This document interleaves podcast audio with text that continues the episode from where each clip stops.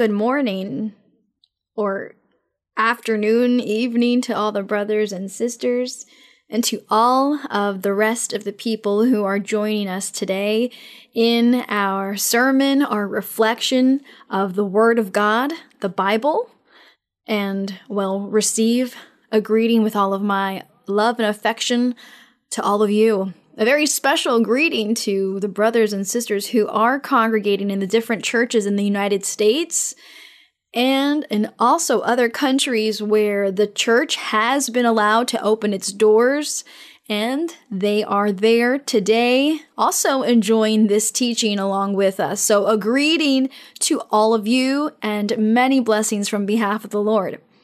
And well, you may have a seat, you can get comfortable, and here we continue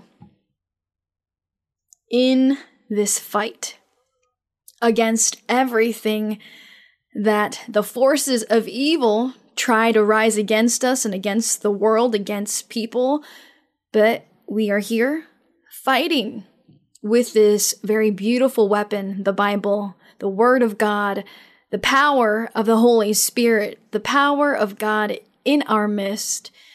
And these are very powerful weapons that we have in order to fight and continue and to rescue many people, to rescue many, many souls for the kingdom of God. And so there are many testimonies that I've heard of the wonders that God is carrying out in the midst of people, men and women, the elderly, God manifesting himself in a very different way, God giving dreams and visiting people in hospitals while they are there ill in a very serious condition. And there the Lord comes to speak to them, to comfort them, to give them dreams, and people are healed. Then the doctors are surprised because they say, well, they were in the intensive care unit and now they're well. And the person says, well, it's God who works all these miracles because I believe in God. And so how beautiful it is to hear all of these testimonies of the wonders God is constantly performing in our lives. God is manifesting and working many miracles. And so today, well, we're going to devote our heart to Him.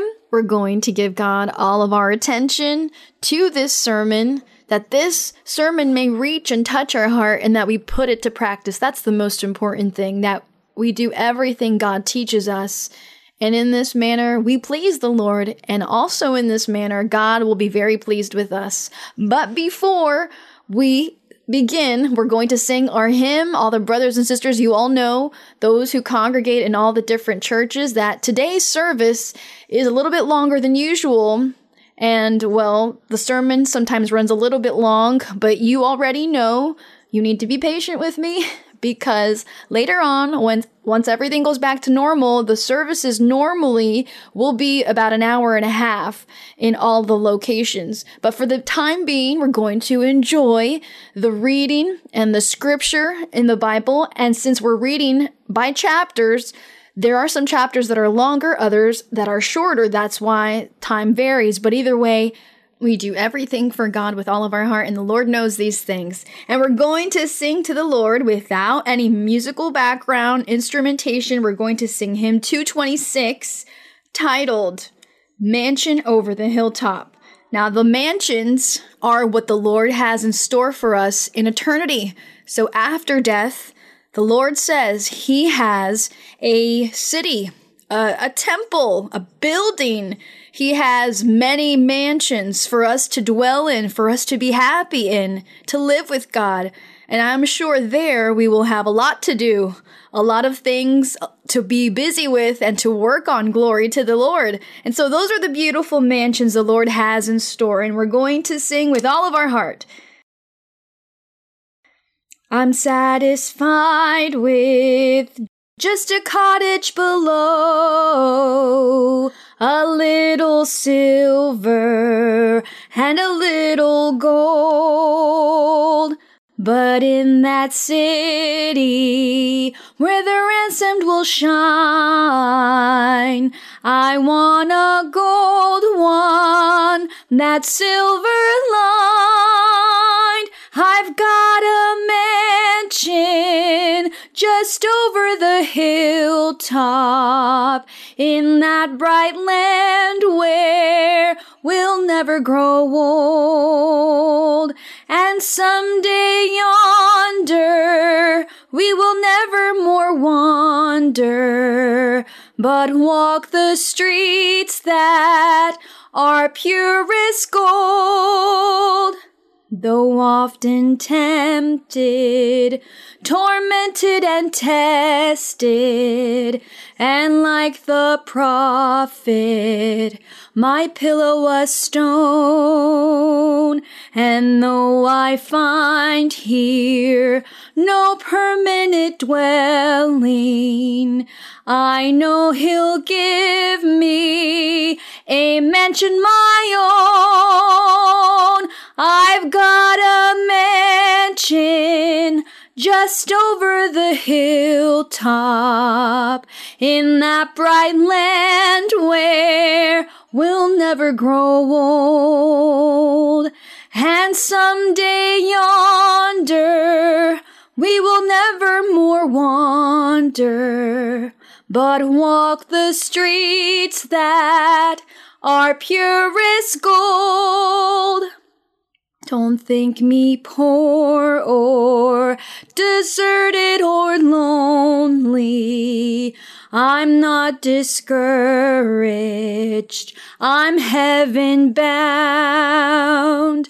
I'm just a pilgrim in search of a city. I want a mansion, a harp and a crown. I've got a mansion just over the hilltop, in that bright land where we'll never grow old. And someday yonder we will never more wander, but walk the streets that are purest gold. Blessed and praised is the Lord. Thank you. We give the Lord thanks for this opportunity to be here one more day in the presence of the Lord. And here the Lord knows that everything that we do, we do with all of our heart, with all of our soul, with all of our strength. And today we're going to read the chapter we have prepared in Corinthians, in First Corinthians chapter seven. And there is a subtitle, which is Principles of Marriage, and how hard it is. It is very hard to talk about marriage. And it's hard because here, this goes over the different problems there are with marriage and the different principles. And we're going to find here the different culture and also the years and customs of the time, and also religion. Because here, when the apostles began to preach the gospel, they had come from the Judaic religion of the Jews, and they were accustomed for thousands of years back to practice a religion which was the law of Moses. They had rules, and well, they had certain parameters that God had taught Moses so that he could then share with the people of Israel, share the teachings with them, and give them the commandments.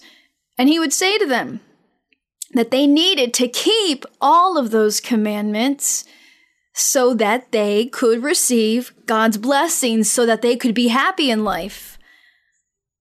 And so Moses, he did his work as the Lord appointed him to do, and he gave those commandments, those orders, those precepts, judgments, ordinances, all of that he shared with the people of Israel.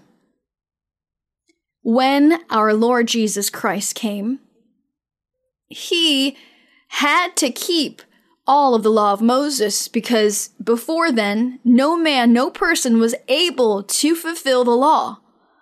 And God, God could not end that covenant and to begin a new one until the other one, the old covenant, had been fulfilled, for someone to fulfill it completely in its entirety. So this is why he said, not a single jot or a tittle will by no means pass until the law is fulfilled. And he came to fulfill the law, and he did. Once he fulfilled the law, he abolished it. It was made null on the cross of Calvary with the sacrifice that he made on the cross. The Lord was crucified, sacrificed, and there the law of Moses came to an end. The Lord himself speaks somewhere, and he says the end of the law is Christ. Jesus Christ is the one who finished the covenant, and the new one then began. But either way, the Lord was always teaching the commandments, and he taught man that those commandments that God had given to Moses needed to be fulfilled, those commandments on those tablets of stone that God himself wrote down. And those commandments, even to this day, are valid and will continue on to be valid for all eternity, those commandments. Now, a lot of customs and rituals changed from what God had told Moses originally that needed to be done in that time, and they were burdens that were placed upon the people because it was difficult to fulfill word for word.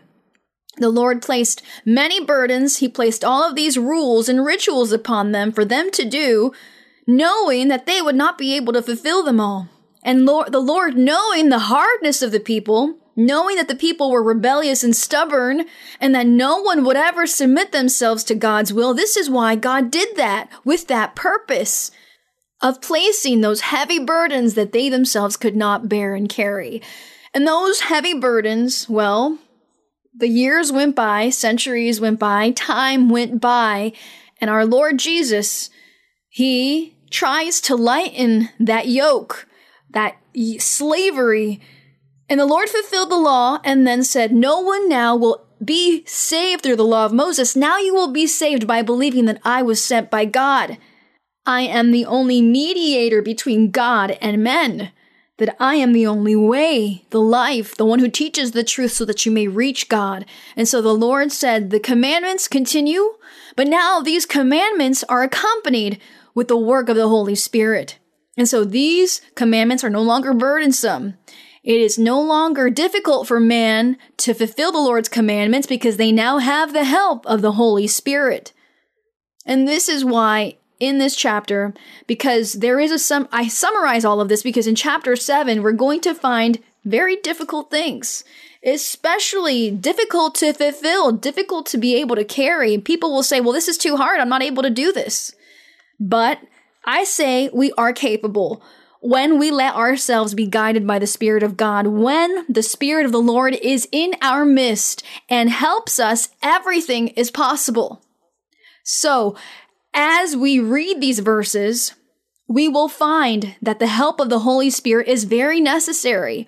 The help of the Lord is very necessary in our life in order to fulfill this, which apparently speaking seems so difficult. Now, in chapter seven, First Corinthians, chapter seven, this is where we're going to be reading. The chapter is long. It's about forty verses, but we will quickly try and read so that we are able to learn. We're trying to learn. We're analyzing. We're reflecting. We're trying to see how it was in that time and how things are today. And what do we still need to keep? What is it that we still need to submit ourselves to in the Lord, in his word? And so the Apostle Paul here in this chapter seven talks about the principles of marriage or problems, because people would write letters to him. Like I said to you before, in that time, there was no internet, there was no email, there was none of that. And so it was by messengers. There was There was somebody who would be riding on a donkey or a horse or a mule, whatever you want to call it, and they would go maybe a couple of days. It would take them to bring a letter, to bring the mail. That's how hard it was in that time. And so The Apostle Paul would receive letters from the different cities in Europe and in Asia, wherever the church was there. He would receive letters regarding different problems that were in the church, a lot of problems. And he, inspired by the Holy Spirit and with the doctrine that the Lord gave him, he, at the same time, would answer and reply to these letters in such a way that they have been useful, are still useful to us today, and for those also coming in the future. So in verse one, it says, "Now concerning the things which you wrote to me, it is good for a man not to touch a woman." Now, we're discussing marriage here. And he says, it is good for a man not to touch a woman. Nevertheless, because of sexual immorality, let each man have his own wife, and let each woman have her own husband. Now it says here, because of sexual immorality or fornication. So each person could have one wife, or she could only have one husband. Now we see here now in the gospel, with the teaching of the Holy Spirit that was already now in the midst of the congregation, the Holy Spirit was there teaching the doctrine. Just as the Lord had promised, he said, "I'm leaving, but I'm going to send the Holy Spirit so that he be with you and he will teach you, guide you." Now, it's not just that you will have the letter, the letter or the books of Moses or the books of the prophets or Psalms. You'll have that as support, but the Holy Spirit is who will teach you the doctrine from here on out and what you need to do. That was the promise the Lord made. A promise that has been fulfilling even today, two thousand years later. And so this is why here we find, we find how God demands, and it says here, each man have his own wife and let each woman have her own husband. And that was because of sexual immorality. And it was no longer how in that time if, that if a man was very wealthy, very rich, he could have up to three wives or even more. According to his wealth, well then likewise he would have many women. In the gospel, it was now forbidden. The Holy Spirit now said, well, This, that custom should come to an end. Each man should have one wife and each woman have one husband. And in verse number three, it teaches, let the husband render to his wife the affection due her, and likewise also the wife to her husband, so vice versa. Meaning, the two, they needed to fulfill their conjugal duties mutually. Now, I do get a lot of emails. People write to me. They, well, more women write to me than men regarding this topic, but also there are men who do write. And there are men who say to me, I have my, um, I have a, a wife, but my wife denies me, refuses me. She refuses me. She fakes to have a, a lot of things to do, or she's sick, and what can I do? Likewise, women write to me, and they say, my husband refuses me. He wants nothing to do with me. What should I do? Well, since I get so many emails about this, I realize that there are a lot of problems concerning this. But if we, men and women, if we were wise, we can go to God. We ought to go to God. Why not go to the Lord and share with God this problem? Be it the man who is facing this problem or the woman who's facing this problem, share it with the Lord. Tell him so that he may guide you. But then someone could say, well, I have prayed to God and he doesn't hear me. For God to hear us, we need to cry out to him and seek him with a sincere heart and acknowledge that he exists, that he is real, he is a reality, that it is possible for God to guide us, to speak to us. And also, God hears us when we, we aim to live an upright life before him. And so with that, with under those conditions, God will hear us and help us to resolve our problems, problems that human beings can't resolve. Now, of course, there are, how could I say this? Well, there are things that people, problems in marriage, that people say, well, no, I, love has run out. Since I don't love him anymore, I don't love her anymore, well, then I don't want anything to do with them. There are a lot of problems. A lot of problems surge. Problems maybe with even illness. The woman could become ill or he could become ill and they cannot keep up with their conjugal duties. But everything has a solution, which is prayer before God.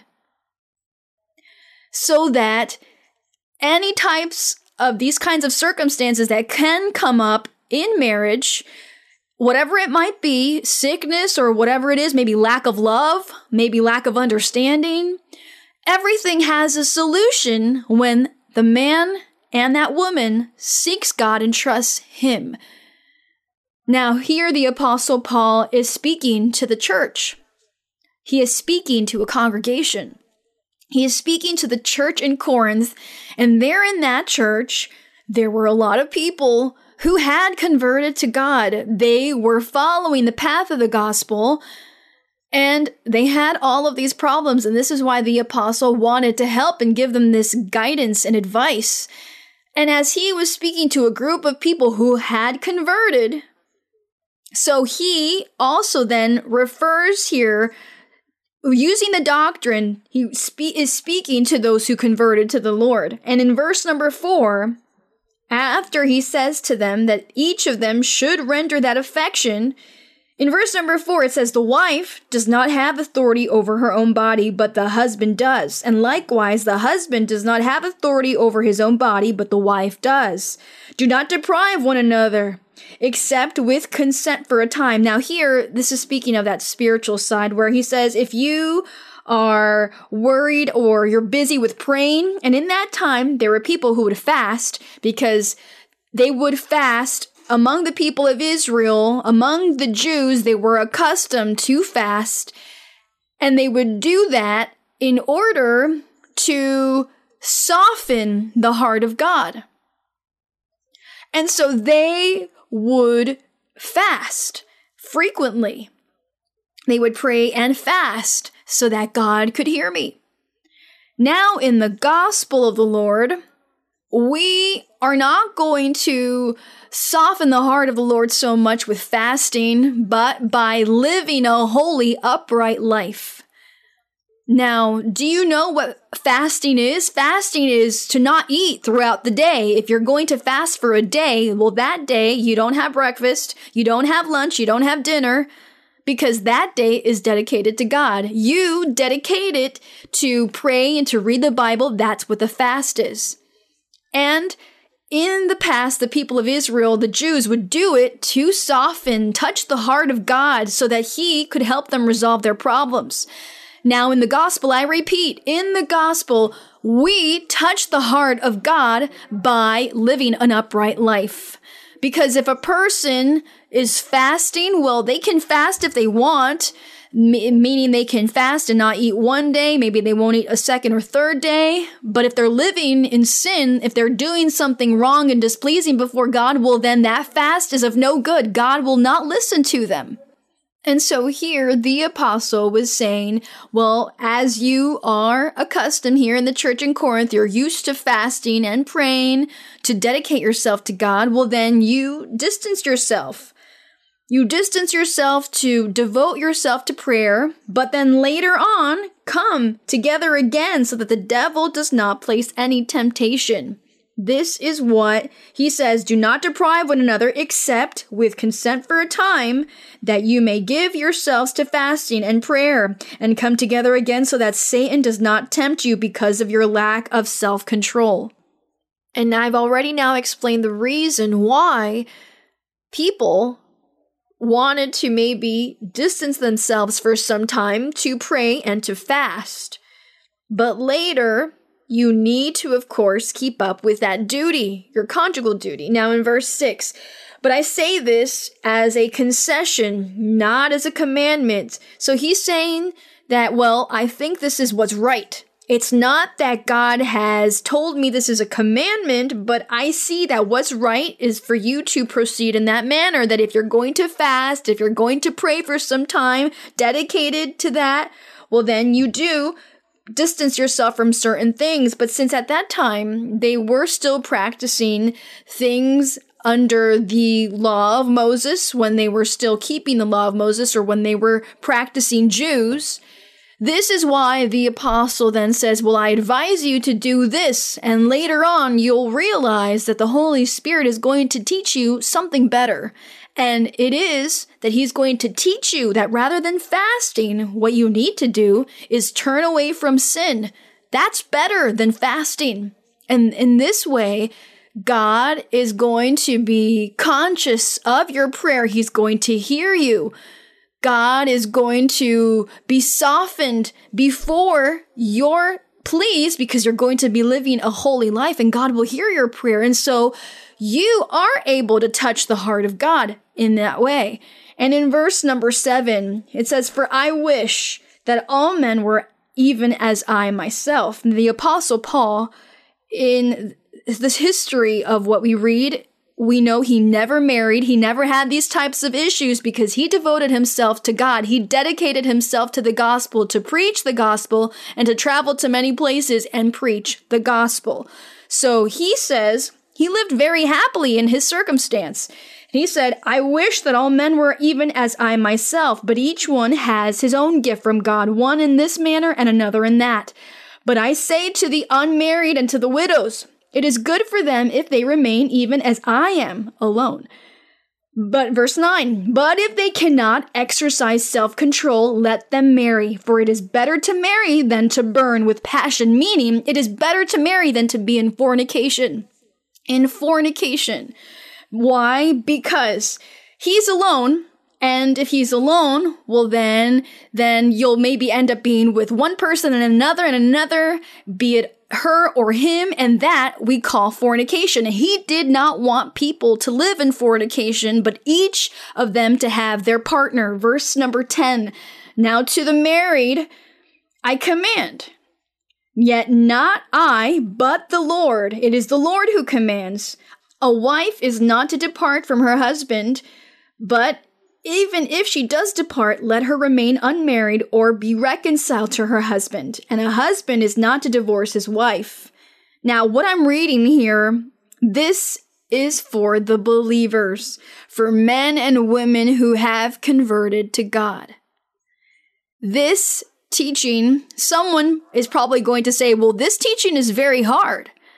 It is very difficult to keep this teaching and to carry out these things. It is very hard. But I say, I know many people in the congregation who can keep this, have kept this, have kept these commandments, these verses that are here, and it is not hard. It is the easiest, simplest thing to do. Why? Because there is love and that fear of God. And so this, as I said, he was speaking to the church. It was people who had spiritual gifts. And he says to them not to separate. If they do separate, well, then they should not remarry, he says. And if not, well, then they should reconcile. But truly, when a man and a woman has known God and has begun to mature in their spiritual life and to know the doctrine, and to have self-control, to have autonomy, in which this man or this woman are able to make their flesh bow down, can control it, and can tell their appetites and say, no, I don't want to do this or that because I don't want to displease God. I want to please the Lord in everything. And I need to flee from temptation, flee from that spiritual stumbling, flee from those things that are jeopardizing my spiritual life, this which does not allow me to continue forward.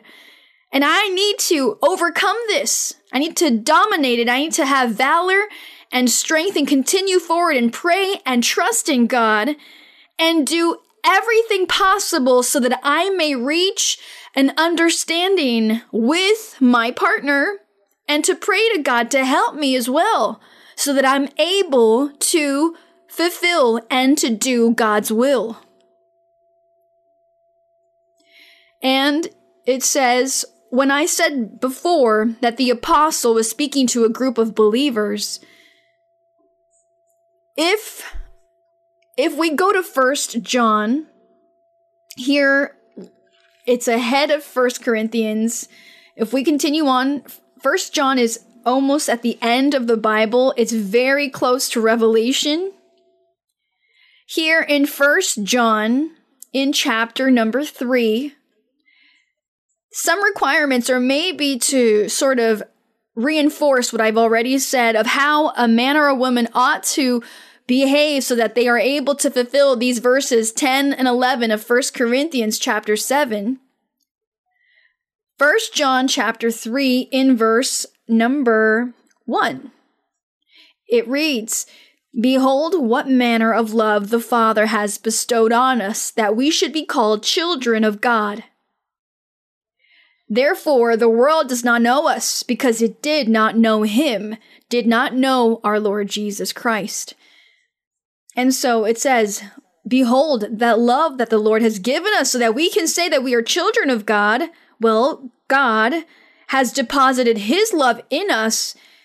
He has allowed us to know him. And now we know his ways, his word, his doctrine. And in verse number two, beloved, now we are children of God, and it has not yet been revealed what we shall be, but we know that when he is revealed, our Lord Jesus, we shall be like him, for we shall see him as he is. Verse number six. We skip to verse six. Whoever, ma- man or woman, abides in him, in Jesus Christ or God, does not sin. And please observe this verse. Let's read this once again. Whoever abides in him does not sin. Whoever sins has neither seen him, meaning God, nor known him. This is what we apparently say is difficult. If a person, man or woman, if they have not known God, they are not capable of fulfilling these verses. When it says that you should not depart from that loved one, and if you depart from them or separate, then you should be unmarried for the rest of your life. Or if you can't, then reconcile. And now this happened to these men and women, and these things of separation and maybe misunderstandings and conflict and difficulties that presented in their marriage could happen. But they were without the help of God. They were without the knowledge of God. Because when you know God, you do not fall into the trap. You do not fall into that trap. In verse number seven, here we're in First John three six. It says, whoever abides in God does not sin. Whoever sins has not known him. Verse number seven, little children, let no one deceive you. He who practices righteousness is righteous, just as he is righteous. Verse eight, he who sins is of the devil. It says, he who sins is of the devil. So what happens when a man or a woman falls into the trap of the devil? and they make a mistake. And we're speaking about marriage here because, well, there are many sins, but today we're speaking about marriage. What happens within marriage? Well, there's fornication and there's adultery that occurs because of unfaithfulness and infidelities. And so in that marriage, maybe he or she was unfaithful because they didn't want to be together anymore. And so they are sinning. In sinning, what that means is that they are no longer of God, that they have not known the way of God. Because had they known the way of the Lord, well, the first thing is God helps them. Why? Because they are grasping onto the Lord. They're crying out to him to help them to be able to carry their relationship. And as they know God, and as they know the doctrine, they know the way, they trust God, they pray, and God hears them. God hears. Now, there might be exceptions. Yes, there may be exceptions, as in antiquity, when the Lord said in the law of Moses as well, in which he taught the prophets, for example, the prophets who were men who needed to live a holy life before God, yet God sent some prophets and said, go and live with a prostitute, with a harlot. Go and join her. Be with her. Have children with her. Because God wanted to punish the people of Israel, and he gave them an example with an ordinary person. He gave them a living example, not using a metaphor or any symbols, but with something real. And he told the prophet, go. And when the prophet went to live with that harlot, with that prostitute, and she had his children, well, all the people were scandalized. They said, well, how is it that the prophet of God is committing adultery? If the law says you can't commit adultery, and the prophet is committing adultery. But that was an exception God made because God was giving them a sign. A sign to the people of Israel. He was sending them a subliminal message to the people of Israel of what they had done before God. They were unfaithful, and God was going to punish that. Those are the exceptions that can exist in the life of a man or woman who knows God. Those are the exceptions. They exist in the congregation. God can allow these things in men and women who are believers, who are devoted and knowing of God's word. But today, we're not going to talk about those exceptions, nor are we going to say, or you should say, oh, well, God has made an exception with me. And with that other person, oh, yeah, God has made an exception with me too. No, do not justify yourselves. Let's be realistic and let us accept the word of God just as it is. And so, without any exceptions here, this was saying in verse number eight, he who sins is of the devil, for the devil has sinned from the beginning. For this purpose, the Son of God was manifested that he might destroy the works of the devil. Verse nine, whoever has been born of God does not sin. For his seed, the seed of God, remains in him, meaning the Holy Spirit remains in this man or this woman, and they cannot sin because he has been born of God. God does not allow them to sin because it is God who is dwelling in this man or in this woman, and so they cannot sin because of that. Because they are there with a weapon, with a shield that is defending them from the intentions of the evil one, of those temptations that the enemy places.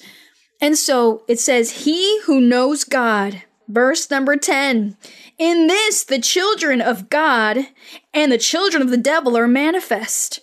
Whoever does not practice righteousness, meaning whoever is sinning, is not of God, nor is he who does not love his brother. For a man or woman of God, they are those who are knowledgeable of the word of God, and they are mature in their spiritual life, in their understanding of the ways of our Lord, mature also in how they control their lives and their own instincts. They are capable of being able to dissolve all the things that the devil wants to maybe rise against them. That man or that woman, knowledgeable of God, they become children of God. And when the Holy Spirit comes and begins to dwell with this man or this woman, God gives them this title, children of God. And so they can no longer sin. No matter what the sin is, they no longer commit it. And we're going to go back to First Corinthians in chapter seven, verse ten and eleven. When the apostle was speaking to the church in Corinth, as the church in Corinth had all of the spiritual gifts, he would say, everyone is now mature in their spiritual life. They already know the path. They know the way. They have seen God. They have known Him. They have seen the miracles, the wonders, and the signs that God performs. So they are capable. And he would say to them, be very careful with separating. And if you do separate, reconcile, because who is going to be capable of living all of their life alone? Now, the apostle, he did live alone for all of his life, for that was a gift God gave him, but not everyone has that gift. And in verse twelve, but to the rest, he says, the apostle Paul says, to the rest, I, not the Lord, say, if any brother has a wife who does not believe and she is willing to live with him, let him not divorce her. Now, here I'm answering a question for many who ask and say, well, what do I do? I'm the only one who goes to church. She doesn't go to church. She forbids me. We have a lot of arguments and fights, a lot of issues here in our marriage because of this. Or she says the same thing. She says, he doesn't go to church. He forbids me. What should I do? Well, this is when, as human beings, As human beings, I can't tell a person separate because I would be going against the doctrine. I can't say separate because that goes against the doctrine. And so what do you need to do, man or woman, if you're facing or going through this issue? Cry out to the Lord. Kneel down before Him. If you consider yourself to be a man or a woman who is seeking the Lord wholeheartedly and you love the Lord, and you follow Him, so God has to hear you. God has to help you to resolve this problem. But do not separate. It says here, if, if this man has a wife, or this brother, a believer in the church, has a wife who is not a believer, and she wants to live with him, well, then they should live together. Have a marriage. Have your household and pray to God so that one day she believes, or for one day him to believe and to convert as well. This is what needs to be done. Verse thirteen, and a woman who has a husband who does not believe, if he is willing to live with her, let her not divorce him. Verse fourteen, for the unbelieving husband is sanctified by the wife, and the unbelieving wife is sanctified by the husband, meaning the blessings God can give this woman who is a believer. He's not a believer, but she is. So the blessings God gives them in their marriage, He receives them as well. He is covered by those blessings too. He partakes, or she partakes in those blessings. If she's not a part of the church, but he is, when God blesses him, well, then she will also partake in those blessings. This is what this means here, where it says, the wife is sanctified by the husband. Otherwise, your children would be unclean, but now they are holy. So, a blessing of God, where God is present in the marriage, sanctifying, blessing the man or blessing her, blessing the believer. And so the children, they too become a blessing from God. God begins to have mercy of those children, and He sees them with eyes of mercy to bless them in their life as well. So it says, continue there, remain there, praying and asking the Lord for one day, all of them to be there together, seeking the Lord as a group, as a family. Verse fifteen reads, but if there is a woman who has a husband who is an unbeliever, and the unbeliever departs from her, well, it says, let him depart, and vice versa. Because if she or if he has a, a wife, and she's an unbeliever, she is not converted, and she wants to separate from him, well, then they can separate, they can depart from each other, because why would you want to live with someone who doesn't want to be with you? And so it says, depart. So the brother or the sister, they are not under bondage in such cases, but God has called us to peace. So he is giving permission for them to separate because of their differences, because one is a believer and the other is not a believer. And so there are a lot of differences, misunderstandings. There's no peace or happiness. Happiness. So he says, separate. But to the believer, he says, but you already know what you need to do. Later on, you need to kneel down and ask God how he's going to help you resolve your problem in your life in the future. And in verse number seventeen, or verse sixteen, for how do you know, O wife, whether you will save your husband? Or how do you know, O husband, whether you will save your wife? And yes, that's the case. So both of them need to pray so that God allows them to both reach the knowledge and the truth of God. And I'm sure this actually has happened. I know many cases. But I also know about those other cases as well. I know many of them as well. And so here in verse seventeen, but as God has distributed to each one, as the Lord has called each one, so let him walk. And so I ordain in all the churches. And so there is a question here, which is, was anyone called while circumcised? Now, when someone first came to the ways of the Lord, the Lord said, well, you were first circumcised. You belonged to the law of Moses. And if that was your condition, circumcised, you came to know God in that manner, will then remain as such. Because God, he will begin to plan your life and he will make of you however it is he wants you to be later on. So do not change anything about your life. Do not do anything. God is the one who does everything in that person's life and how it is they need to carry on in their life throughout the days or throughout time, while that believer, if that believer, if that man or woman truly is devoted to God. In that state in which you arrive, so remain, because God will make you a different person. Here it says, if you were called while circumcised, will remain as such. If you were called uncircumcised, will also remain the same. And he speaks of the circumcision, saying that if you were of the law, if you were a Jew, well, the circumcision is truly nothing in the gospel of our Lord Jesus Christ, because that was made null on the cross of Calvary. The law of Moses was made null on the cross of Calvary. Therefore, that physical circumcision no longer has any value today for any being. Now, it is done sometimes by doctors. They order certain males to have this procedure performed, but it's only because of maybe health or hygiene, but not because of religion. Now here in verse number nineteen, circumcision is nothing, and uncircumcision is nothing, but keeping the commandments of God is what matters. So let each one remain in the same calling in which he was called. Were you called while a slave? Do not be concerned about it. So do not be worried if you arrived a slave. Remain a slave, because God is going to set you free from that. And it says, but you can be made free, rather use it. Yes, because this person starts to bless, God starts to bless this person, and they are now free. Now in the Lord, for he who is called in the Lord while a slave is the Lord's freed man. Likewise, he, was, he who is called while free is Christ's slave. In verse twenty-three, you were bought at a price. Do not become slaves of men.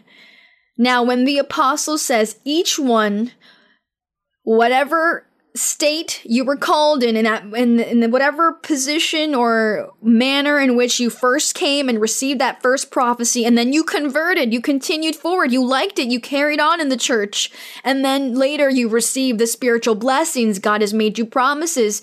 So remain in that state, for God is going to define your life and situation. If you have arrived here, maybe separated or divorced, a widow, will remain as is. God will resolve your your situation. He will make you promises. He will make of you a man or a woman, however he wants you to be, children of God, as the verses that we read, that God should be the one to give us that title of children of God. Let us leave everything in God's hands. He is the one who organizes our physical and material life. A person, man or woman, has no need to seek their own benefits in trying to how to resolve and fix things and, and think, make things of their life and plan things and project certain things because my life needs to be this way or that way. No, don't do that because things will go badly. Let yourself be moved by God, be used by God, and you will see how God will give you joy. He will give it to you. And so whatever state you come in, and according to that knowledge that God gives, because you come here, of course, without that knowledge of God. And maybe many things happen to you in life. There were a lot of divorces and separation and, and differences. There were many things in your life and you didn't know God. You didn't know the doctrine. You had not lived experiences with God. You didn't know what was good or what was bad. You thought everything that happened to you in life was because it happened and you tried to resolve it and to give your life a certain path and you thought that was right. But all of that made you unhappy and you were discontent and you were not fine with yourself. And then you find God. When God finally begins to speak to you, make you promises. Fulfill, because God begins to fulfill the promises to that person. God also begins to give them dreams and to speak to them through dreams or visions. So the person begins to attain that spiritual maturity. That person begins to know God, begins to be conscious, conscious of saying, I have been stubborn in my life and I have done things in my liking and manner, but now that I know God and I understand God's ways, now I'm appreciating what God is, who God is. And so now I'm going to submit myself to God so that he may make of me whatever he wants for him to direct me in life. And so God begins to, to move you, to guide you, to advise you, to give you what you deserve and to place a person by your side, a woman who is ideal for you, to place a man in your life who is truly ideal and who values and respects you, for there to be those types of values among that couple.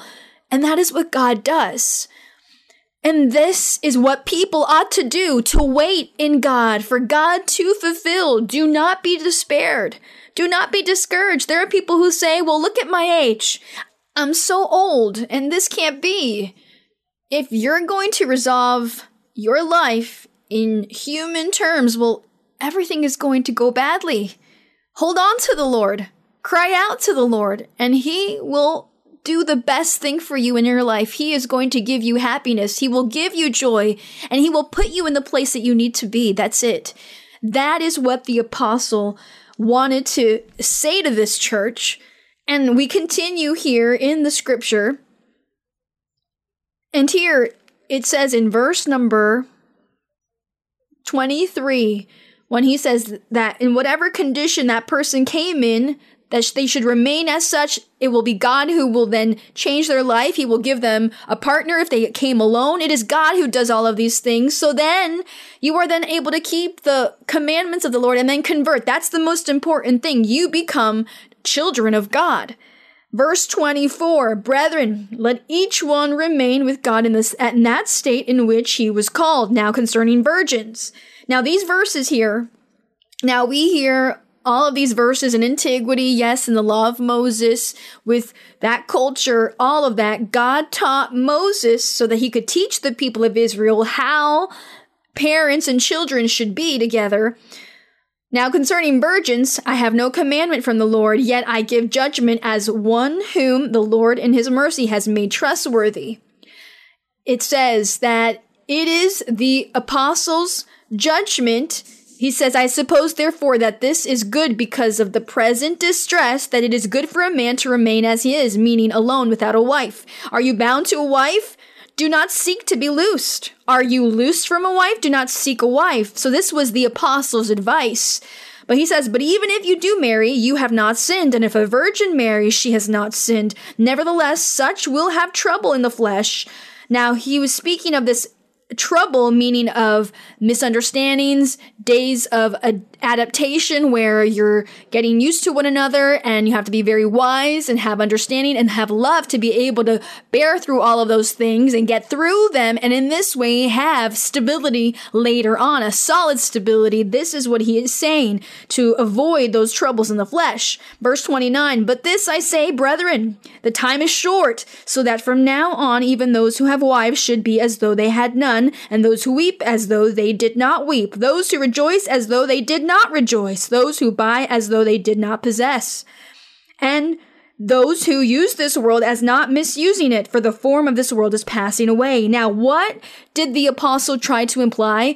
Well, that people should not pay so much attention to the material things in life, but rather, if you have a marriage, if you have children, if you, whatever, if you have whatever it is, it is before God with with well manners and values, with good testimony, pleasing God. And that men and women, they should worry more about that spiritual part, about having the spiritual gifts, about having a closer relationship with God, having fellowship with God, that when you pray, God hears you. He answers you immediately, that when you ask God for something, God grants it to you.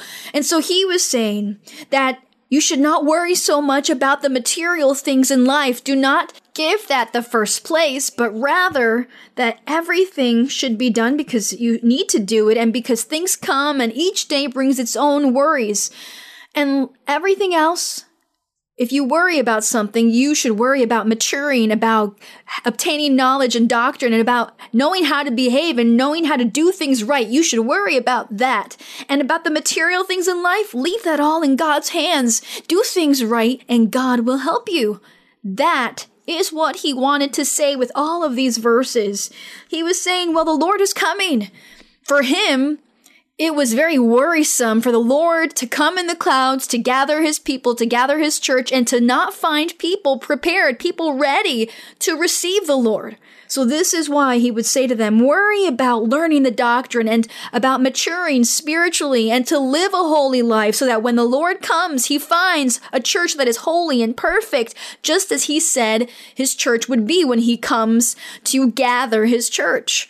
And so he said, you, men and women, worry more about the things of God, about the spiritual things, and not so much about the material, for that is added to you. God adds to each person what is good for them, what is best for them. Each day brings its own worries and cares, and God is the one who provides all things. So in verse thirty-two, we go to verse thirty-two, but I want you to be without care. He who is unmarried cares for the things of the Lord, how he may please the Lord. But he who is married cares about the things of the world, how he may please his wife.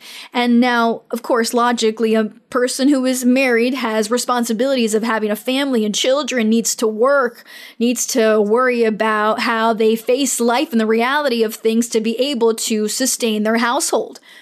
Now, whether it's a man or a woman, these types of worries come up. Now, the apostle said, if you were unmarried, well, then you would be devoted to the Lord twenty-four seven.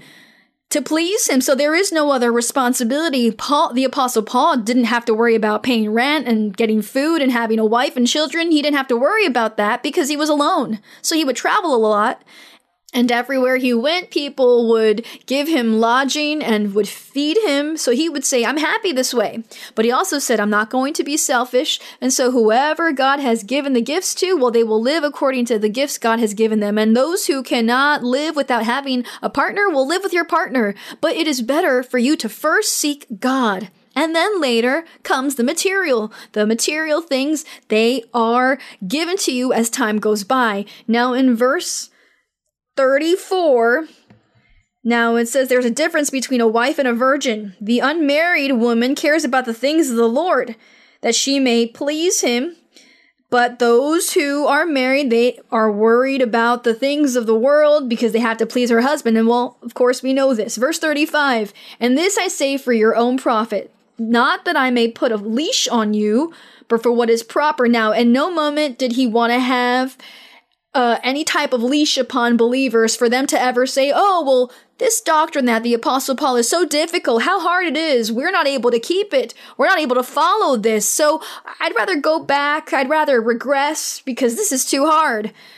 So he's saying it is not hard to follow the ways of the Lord because God is the one in charge of truly giving the love, of giving a solution to problems, and giving that understanding between men and women so that they live in harmony, so that they are happy. I know many, many couples in all of my journey. I, I know these couples who God has worked a miracle for them. They arrive to church already through the process of divorce, and they arrived to church and the Holy Spirit said to them, "You won't get a divorce. I will give you love once again. You will live together. You will be husband and wife, and you will serve me." And I saw the reality and the fulfillment of all of those promises. And truly, that was the case. God gave love back to those couples, gave him love or her love. And I know, and even to this day, I know all of these people who still come together because God worked a miracle, a transformation in them. Because they, when they came to the ways of the Lord, in what state did they come? Come in? Well, they came in a state of, of a divorce. They were going through the process of divorce. That's how they came. That was the state in which they arrived in. And the Holy Spirit made them promises. And God gave them back that love and helped them to resolve their marriage. Now, all the couples, all of those marriages that have come with all of those types of problems, God has made them promises of living together again, of being together, that their marriage will continue. And so that has come to pass. That has come to pass. I have seen it. And that brings me so much joy and has also reinforced that confidence in God. My spiritual life has been reinforced to teach others that it is possible. It can be achieved. It is possible. It can be achieved with our God. Now, this I have seen, and there are many marriages and many people that I know that God has brought that love back to them. I remember a young woman that I met who came for the ch- to the church for the first time. She was recently divorced. She had recently been divorced about six months, and she had a child. She had a baby who was six months old. She got divorced as soon as the baby was born. And she, she said, or the Holy Spirit said to her to remain in the church because he was going to bless her, and one day he was going to give her a household for her to be happy. That's what he said to her. Now, she continued in the church. She believed in God, and she devoted herself to seeking a, her spiritual life and pleasing God. Now, twenty years passed, and twenty years after that, she reconciled once again with her husband, with the father of her child. She reconciled, and they remarried once again. And there they were together till death, because they were together for years until death separated them.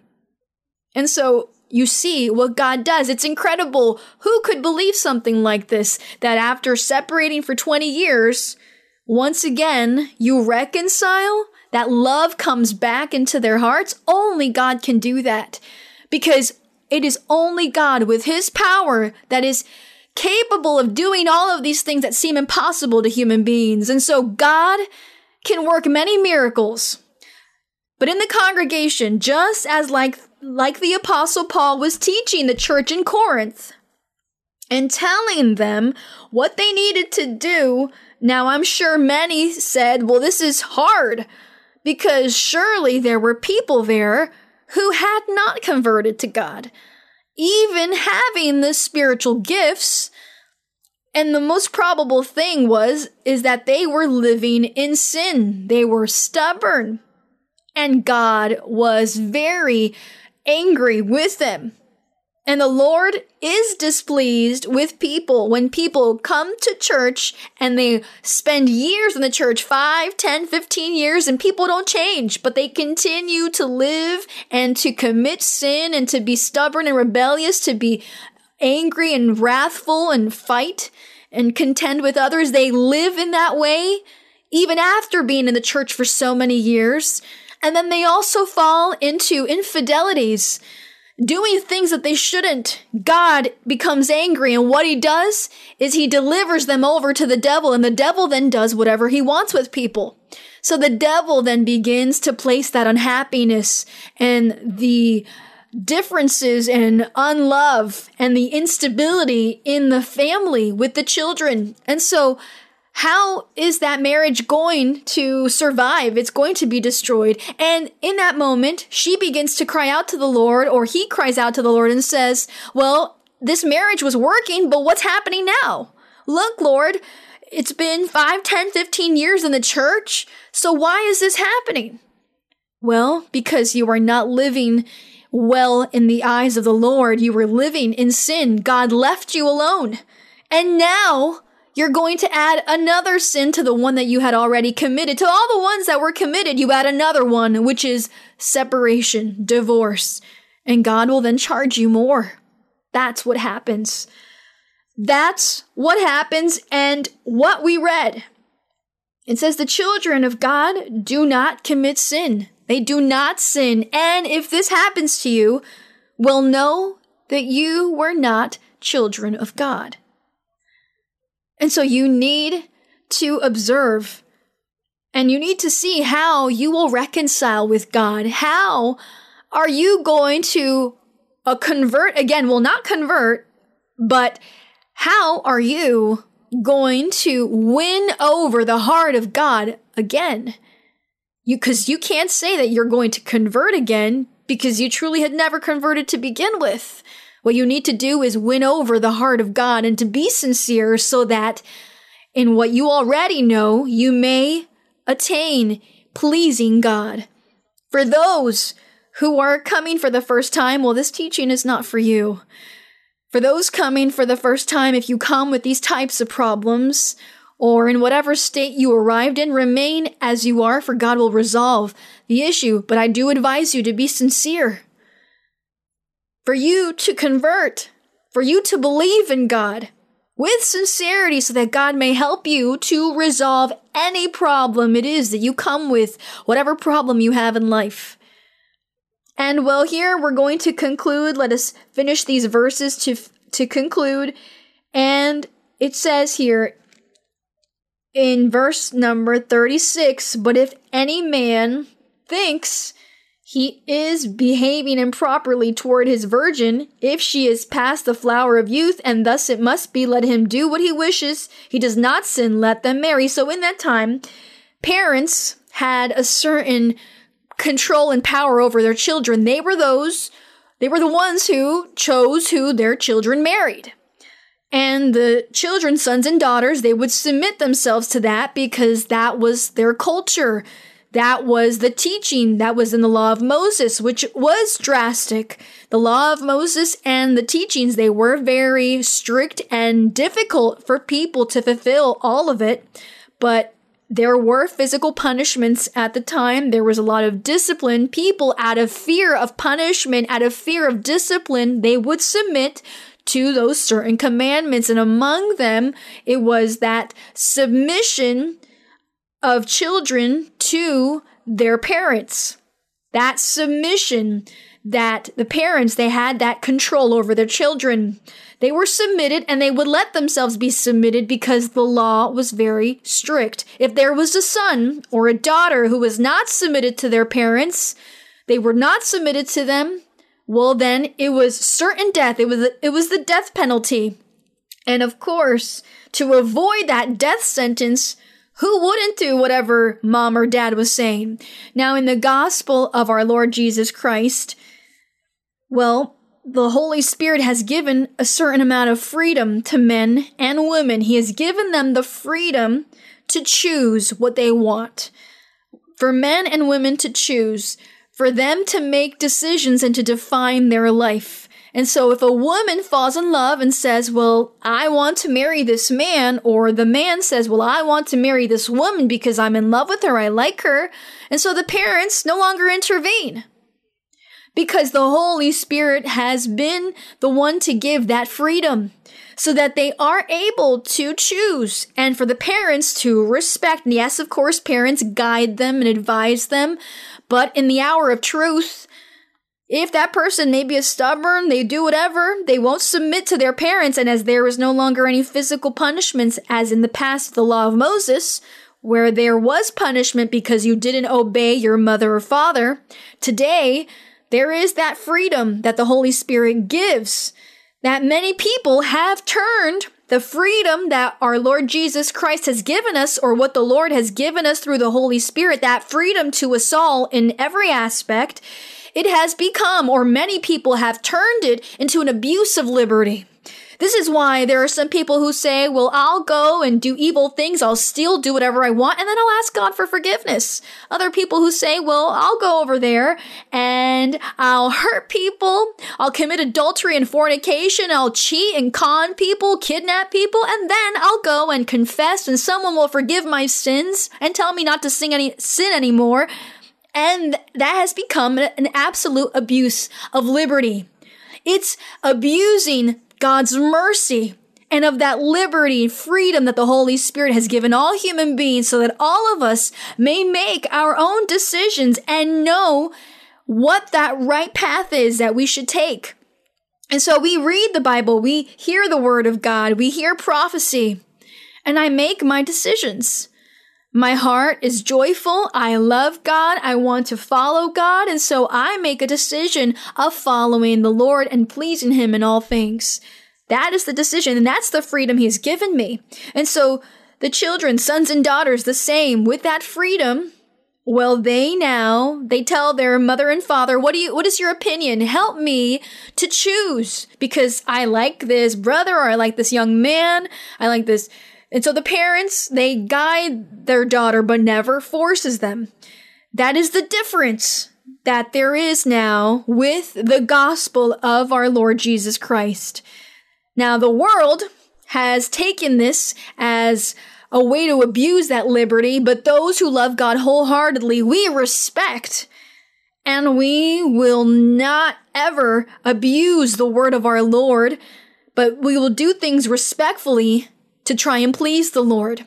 Now, in verse number thirty-eight, so then, he who gives her in marriage does well, but he who does not give her in marriage does better.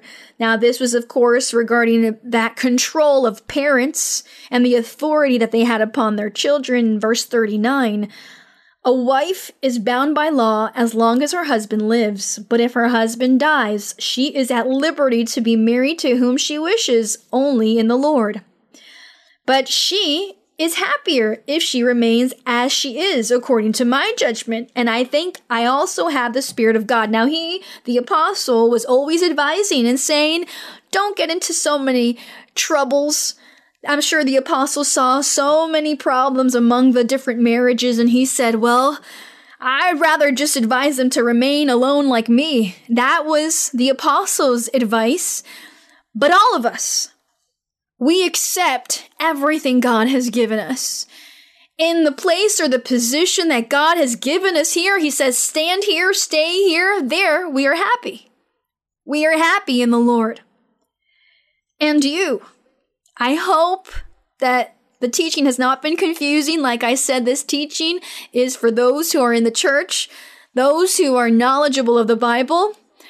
If you are here for the first time, because I know that there are many people joining for the first time, do not worry. God will help you to resolve your problem. If you have a problem, God will help to resolve it. There is nothing impossible to Him. He is powerful. And so now let us pray to our God. Let us give thanks to the Lord for allowing us to be here once again in His presence, reflecting and analyzing all of these biblical passages. And we have done everything with our heart for Him. The Lord knows that. And so we're going to ask the Lord to have mercy of the people who are ill, those who are in hospitals, because there are still a lot of people who are sick with this virus. And let us ask the Lord also for the Lord to deliver, to heal, and to remove this pandemic, and that our God may bless all those who have come for the first time and all the people who are newcomers, that God may bless them, guide them, and advise them as well, give them happiness. Let us pray to our God. Oh, Holy Father, thank you, Lord. Thank you for this reflection. Thank you, Lord, because you have been with us today. and you are always with us. You are always in our heart.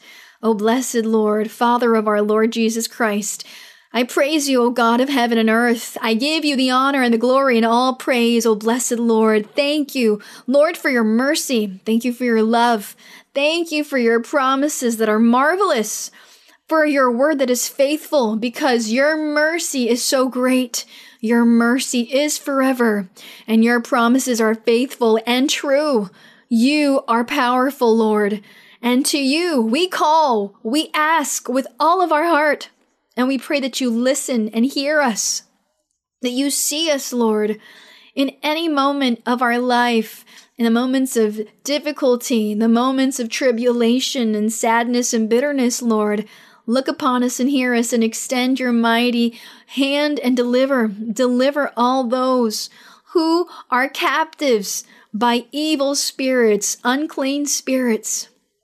I ask you, Lord, in the glorious name of our Lord Jesus Christ, that you stretch out your hand and that you rebuke all unclean spirit, all witchcraft, all sorcery, all curse of the devil, and destroy the works of the evil one, and break the chains and cut all ties and deliver, so that each person is able to reason, each person is able to be sane in all that they think and in all that they do, so that people are able to understand and comprehend your ways, so that they may have this own reasoning in order to pray and to present themselves before you, crying out to you, Lord, for all of their needs, for all of their illnesses, for all of the tribulations that they live in their lives, in their marriages, in their places of work, anywhere where people are, that people are suffering. May you hear them. May you see them. May you look upon them with eyes of mercy, Holy Father. May you deliver, and may you also heal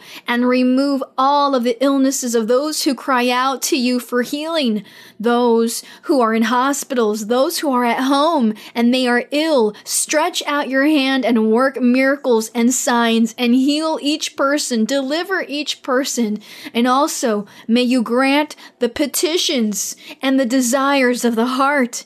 Stretch out your mighty hand, delivering and blessing each person, and remove any disbelief, any doubts, any stubbornness, and help to resolve matters and issues. Give wisdom, give intelligence to many, Holy Father, for your love and for your mercy, Lord, for your promises that you make us continually. We pray that you manifest yourself in a great way in the midst of your congregation, in the midst of your church. Manifest yourself, Lord, to all of those people who for the first time are hearing your word, who for the first time are congregating. Those who come for the first time, bless them, Lord, and speak to their heart. Manifest yourself with dreams and visions, and may you show them the path that they ought to follow. Thank you, Heavenly Father. We thank you, Lord, in the glorious name of Jesus Christ. Amen. Blessed and praised is your name. The glory and the honor be for our God. Let us sing to the Lord the chorus number one eighteen, titled, Why Should I Sin?